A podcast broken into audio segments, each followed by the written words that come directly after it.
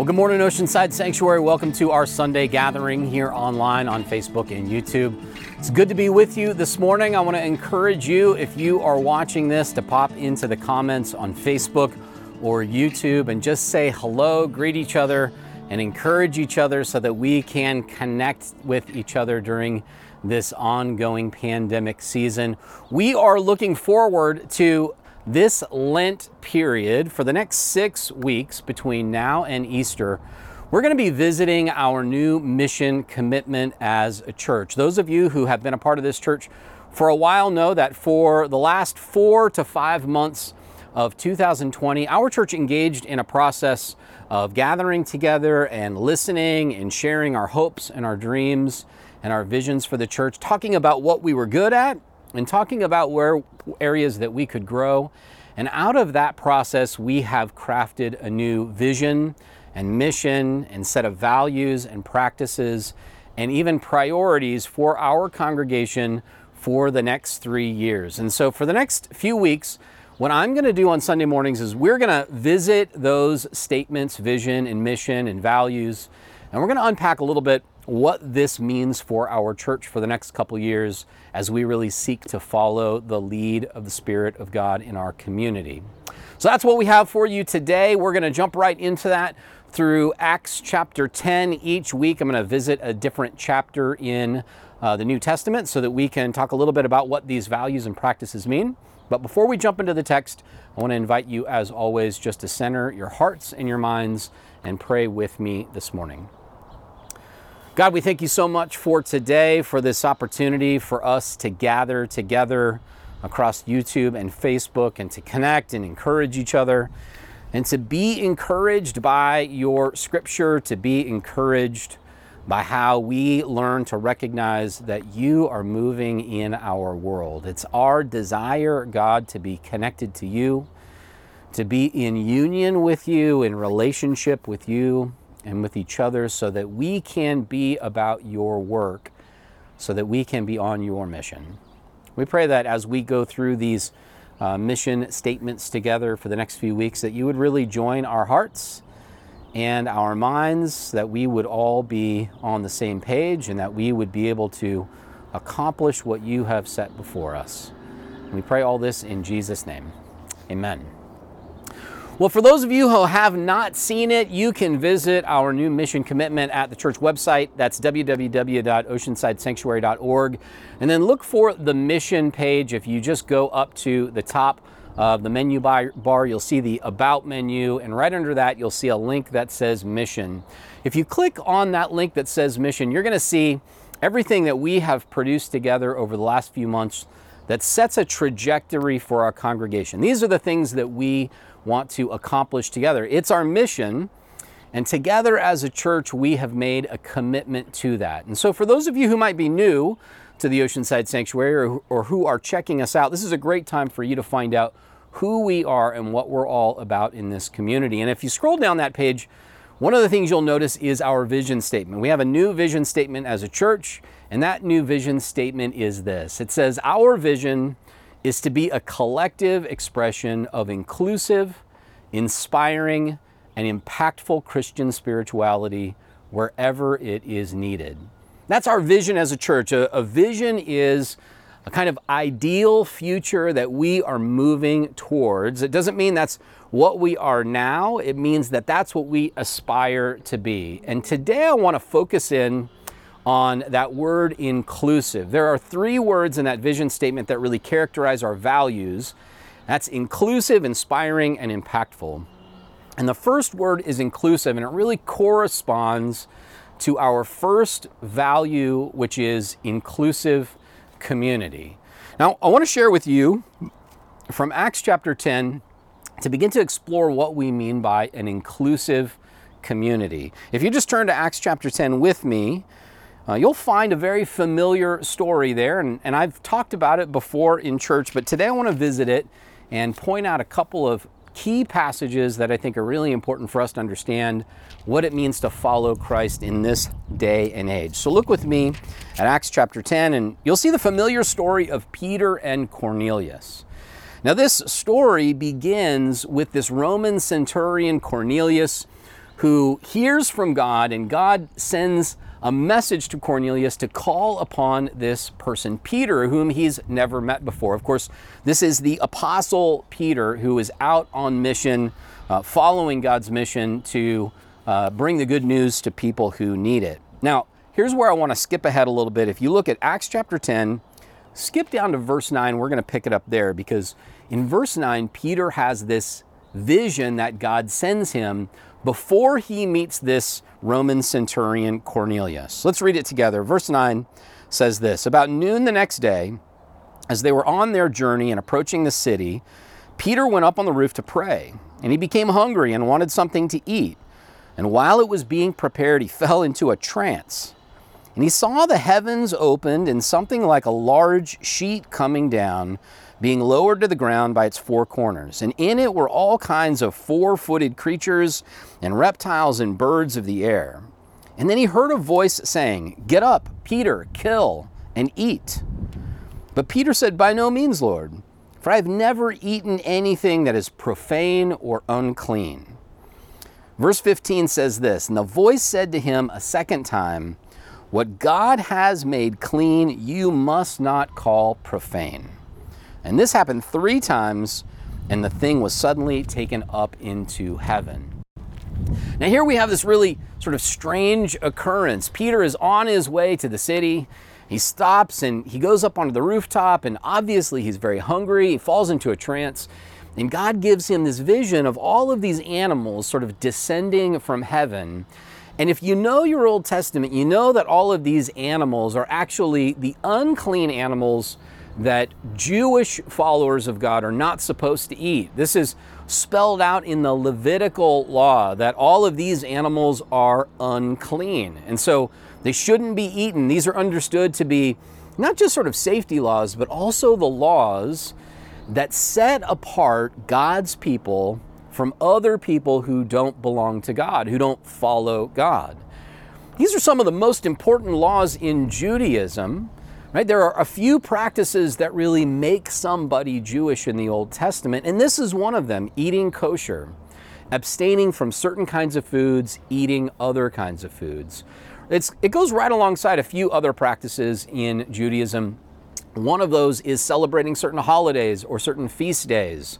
And another is for men in Judaism to be circumcised. And these three practices, circumcision, celebrating certain holidays and feasts and celebrations, and then eating kosher, abstaining from cer- eating certain kinds of meats. All of these things are literally the external markers in Judaism that designate somebody as a person who is part of God's people. And so, of course, for Peter, when he sees these animals lowered from heaven here in this passage, and God, the voice from heaven saying, take these animals, kill them, and eat them, Peter is horrified. Because as a, a good, God fearing Jewish person, he would never eat these kinds of animals. It's very important for him to maintain that external sign that he belongs to God. And so he thinks very naturally that this is a test, that God is testing him to see if he is really a good Jew. And Peter responds by saying, Absolutely not. I don't eat those sorts of things. I am a follower of God. I will not eat them. And then God says something incredibly powerful and incredibly surprising here. Remember, this is this is Peter following the law that was given to him as a Jew in the book of Leviticus. But in verse 15, God says, in verse 15, what God has made clean, you must not call profane. Now, a lot of people read this passage, of course, and, and they think that this is the passage where God said it's okay to eat shrimp and bacon and all that other stuff that in the Old Testament was considered unclean. And for those of us who are Gentiles or Christians, you know, we're glad for that because, of course, shrimp and bacon are really good to eat. But that's really not what this passage is about.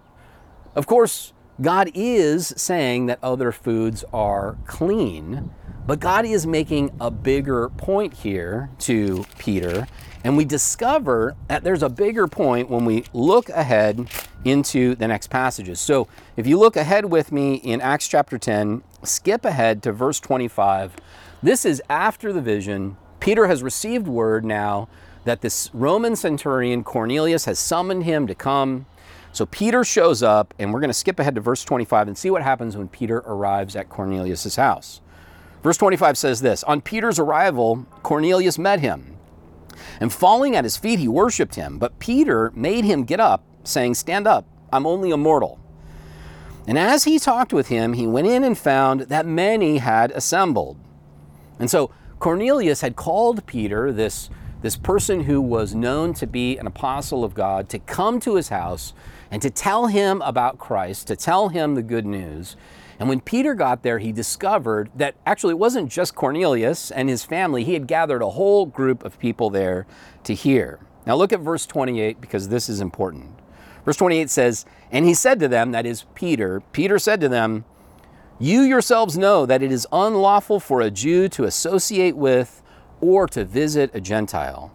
But God has shown me that I should not call anyone profane or unclean. You see, this is the lesson of the vision.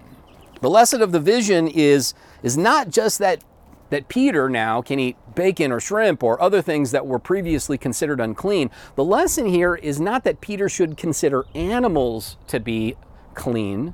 The lesson is that Peter should no longer consider people to be unclean. This is the powerful lesson of Acts chapter 10 that a whole group of people, people who are non Jews, a whole group of people who are not circumcised, a whole group of people who eat the wrong foods, a whole group of people who don't celebrate Jewish holidays, God says to Peter through this vision, you should never consider them to be unclean because, of course, they did. For Peter, in his time, just as he says in this passage, as a good, God fearing, law abiding Jewish person, it was unlawful for him in his own community to hang out with Gentiles because Gentiles were considered just as unclean, just as profane as pigs or shrimp. And so the whole purpose of this vision is for God to reveal to Peter that who, who used to be excluded from the grace of God is now being included in the grace of God. And this is the lesson of Acts chapter 10 that the Spirit of God is now reaching out and beginning to pull in entire groups of people who previously had been considered unclean. And this, of course, is a bit of a surprise uh, because the tradition that Peter is practicing up to this point had excluded those folks for a reason, had excluded those folks very intentionally.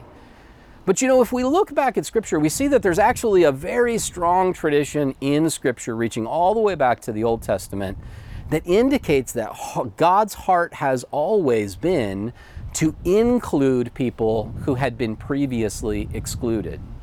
We see this, for example, in Isaiah chapter 2, verses 1 through 5. This is the great prophetic, end times, eschatological, future vision that Isaiah has, where he says, In the last days, the mountain of the Lord will raise up and be considered the chief of all the mountains. And then it goes on to say, All the nations, that is, all the ethnic groups, will come to that mountain to learn how to live in peace and this is where that we get that famous phrase, and they shall beat their swords into plowshares and their spears into pruning hooks. The, the incredible vision of Isaiah chapter 2, verses 1 through 5, is that someday God's word, God's gospel, God's goodness will extend beyond the Jewish people to include all people, even all ethnic groups, and that all those groups will come to God and learn from God the grace and the goodness that leads to peacefulness and justice. That's where we get a glimpse in the old prophets that God's heart was always to include those who had been excluded. And of course, if you think about it, we see the very same heart, the very same impulse reflected in the ministry of Jesus, who goes around the Jerusalem countryside, goes around the the hills and the towns and the various regions of Israel, and everywhere he goes, he calls upon those who have been excluded by those religious elites who are in power. He goes to the tax collectors, he goes to women, he goes even to Gentiles, and goes out of his way to make sure that they receive his hospitality.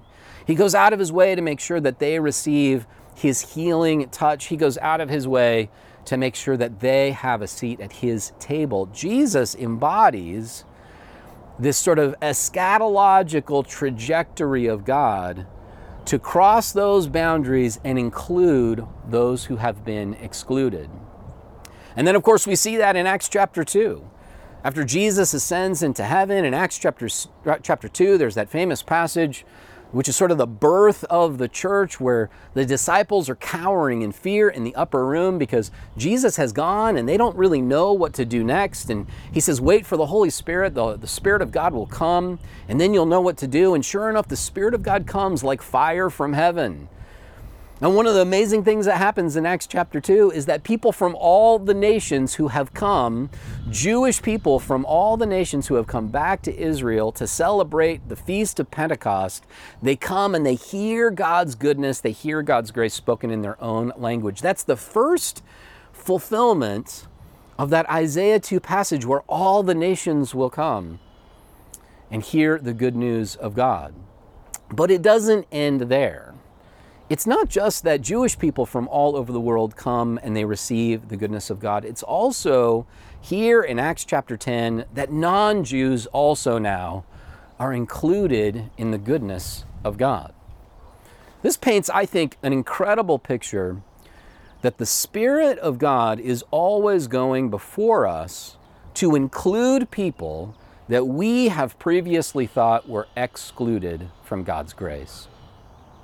And I don't know if you've noticed this, but I, have noticed that that is precisely uh, the opposite of what church traditions and religious traditions often do. Rather than reaching out with hospitality and grace and goodness to include all people, our churches and our religious traditions too often become places where we practice the logic of exclusion, where where we decide who is in and who is out. And usually we decide who's in and who's out by those sort of internal markers that we consider to be signs that somebody is good enough to be a part of our community, or those external markers that indicate that somebody is good enough to be a part of our community. And Peter speaks to that too in Acts chapter 10. If you'll go back there with me, Acts chapter 10, this time we're going to pick it up in verse 34. So Peter has just said, God has just taught me a great lesson, and that is that I not, ought not to consider any people to be profane or unclean anymore. Skipping ahead in verse 34, it says this Then Peter began to speak to them.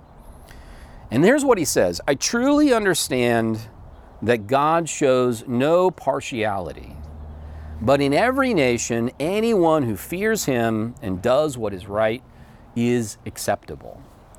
So, what we see here in this brief little passage is that Peter has suddenly come to the realization, partly because of that vision, and partly because now his experience with Cornelius and Cornelius' household, because God came to Cornelius in a vision and told him about Peter and called upon Peter. And Peter looks at this story, his own story, and Cornelius' story, and he recognizes God's hand at work in it.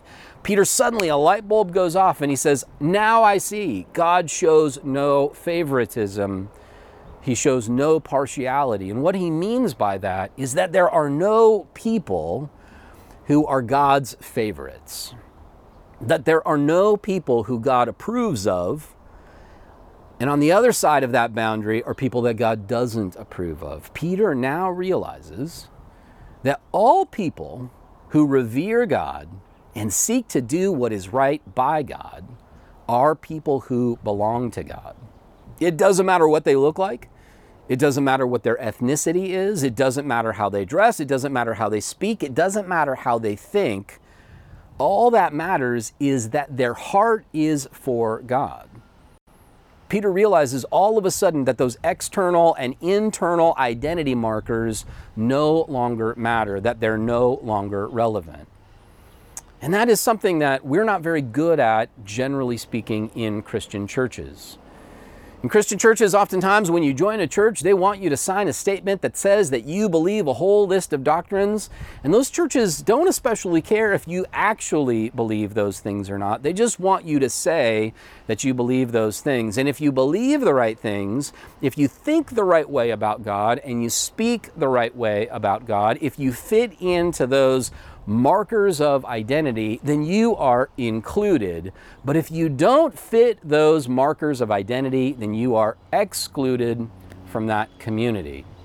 That's what I mean by the logic of exclusion. At our church, we decided a few years ago that we were going to try to be a community that practiced the logic of inclusion. Because we really recognized that every single one of us is somebody's heretic. Every single one of us is on a journey in our evolving faith, that we are moving from one place to another, and in that journey of faith, we often think very different thoughts about God and come to very different beliefs about God, and we are people who are chasing after God and being changed in the process.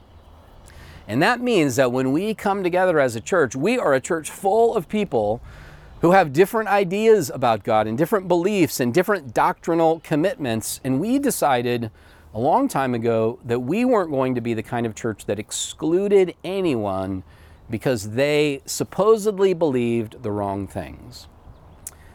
And so that's why we say that we are an inclusive community. Our job is to create a safe space where anybody on their journey of faith can explore the direction that God is leading them in their faith.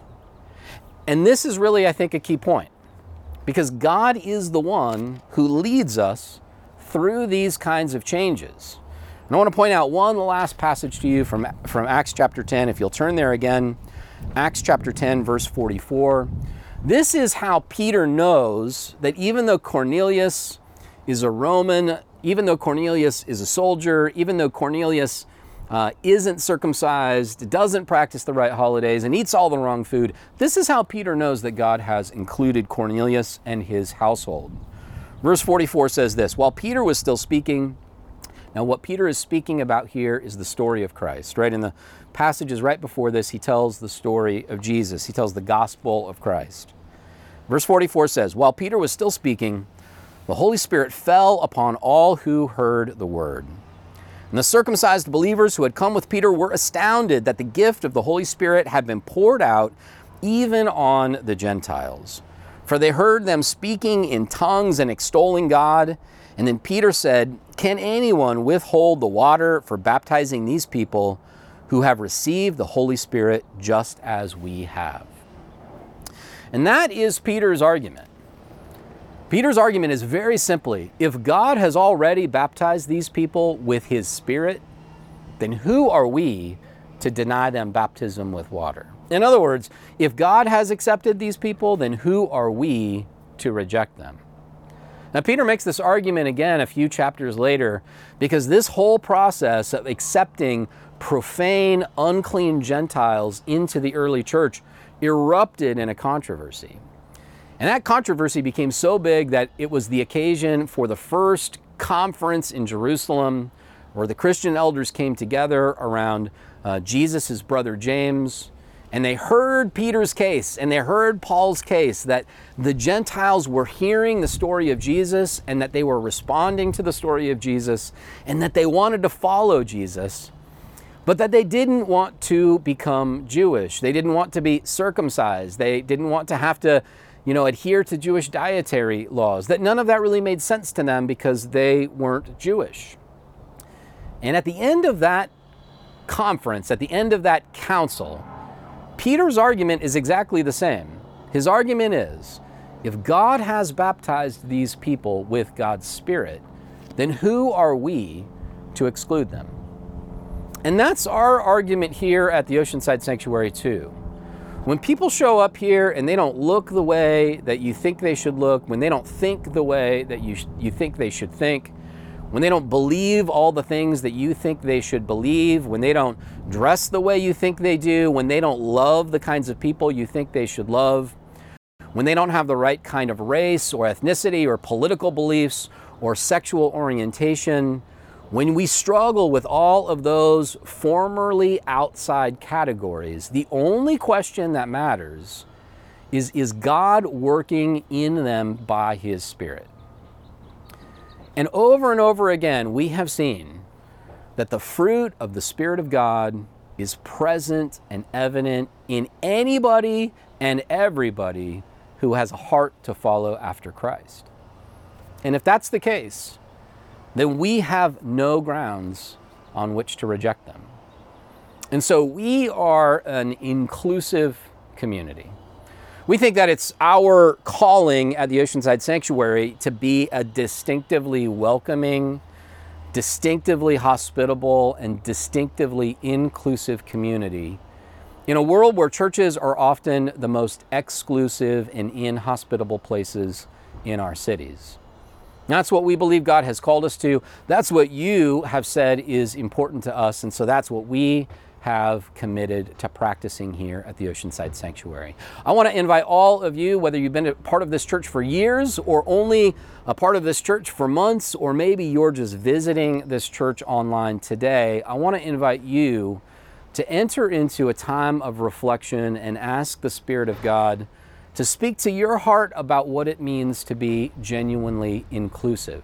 And so I have two questions for you that I'd like you to think about today and perhaps think about throughout this week uh, before we gather again next week. And that first question is How has God stretched you in the past to be more inclusive of other people? What are those times in the past when God has brought along new people in your life and they represented the kinds of folks that maybe you didn't connect with before? But God brought them into your life in such a way that you were confronted by your old biases, or you were confronted by old beliefs, or maybe you were just com- confronted by your discomfort with somebody who represented a category that you were uncomfortable with. When has God done that for you? When has God stretched you to be more inclusive of other people? And my second question is related to it, and that is this How did that help you grow in your faith? Because I, I firmly believe that this is what the Spirit of God is doing. The Spirit of God is helping us to have bigger hearts of love and grace for more and more people. And so when this happens, when God intersects us with somebody that we previously were uncomfortable with, I think what usually happens is that our heart grows, our faith grows, our grace grows, that we become closer to God because we're more able to love like He does. That's all I have for you today. I hope that you are staying safe and well at home, wherever you might be. I want to invite you just to join with me in a word of prayer as we close our time today. God, we thank you so much for these words, for this scripture. I thank you for this community of people who are committed to following after you. And in following after you, are committed to living out a life of wildly radical hospitality, and inclusion. I thank you that you've called our church to represent this kind of grace and goodness in our community. And I pray that you would grow our hearts and grow our faith as we seek to walk down that path together. We pray all this in Jesus' name. Amen. Hey everyone, it's Alex, and I hope you enjoyed the service today. We miss seeing you guys in person, and I just have a few couple quick announcements for you. First is, is if you're new, if you're just joining us for the first time, or maybe come a couple times and want to get to know us a little more, we would also love to get to know you. So you can head on over to our website at oceansidesanctuary.org slash contact. Fill out a little contact info there and we'll be in touch with you. Or you can just leave a comment right here wherever you're watching. Say, hey, I'm new. Hey, how's it going? And we'll also get in touch with you that way. Second is this month is obviously Black History Month, and we have been posting every single day on our social media accounts and on our website amazing black people who many of us, at least for me, didn't even know about. So this has been an amazing time to discover some prolific black individuals uh, throughout this month. So just enjoy those posts, take it in, read it, uh, check out the music of the authors or the films of the filmmakers or the businesses in Oceanside, and uh, really just celebrate Black History Month with us. Next up is our coffee and Zoom hangout, which is going to happen next Sunday at 10 a.m. right after church. So, this is just a time for all of us to get together, say hello, see how things are going, check in about anything you want, just hang out on Zoom. So, we would love to see you there next Sunday at 10 a.m. Lastly, our next book club is coming up on March 4th at 6:30 p.m. and we're going to be studying the book called Walking the Bridgeless Canyon by Kathy Baldock. This is an amazing book. I'm going to read this from the publishers. It says Baldock uncovers the historical, cultural, medical, and political filters of discrimination through which the LGBTQ plus community has seen. With the foundational context firmly established, she examines the most controversial filter of all what the Bible has to say about same sex behavior. As you heard in the sermon today, one of our priorities is becoming a more inclusive church, and that definitely includes the LGBTQ plus community. So, join us for that book club. This book is actually going to be our March and April book club because there's so much to unpack, and we would love to see you there. And lastly, we are a 501c3 nonprofit organization and we really rely on the donations of people just like you to help us keep this thing going. So if you'd like to give a gift today, if you're able, we encourage you to visit oceansidesanctuary.org slash give. All right, everyone, have a beautiful week. We miss you. We love you. We're praying for you. Please continue to stay safe, and we'll see you next week right here on Facebook and YouTube. Peace.